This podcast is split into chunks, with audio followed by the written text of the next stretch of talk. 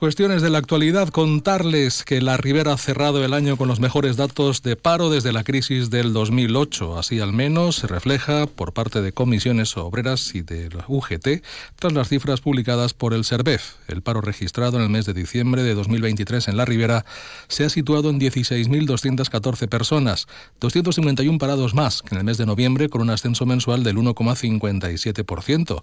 Mientras tanto, los datos anuales indican que tenemos en este mes 1.116 eh, parados menos que en el mismo del año 2022, lo que supone una disminución de desempleo anual del 6,44%. Los datos apuntan de forma positiva en cuanto a su progresión y para Raúl Rosselló, secretario general comarcal de UGT en la comarca de la Ribera, lo único negativo es ese 41% de contratación a tiempo parcial. La part més negativa per a UGT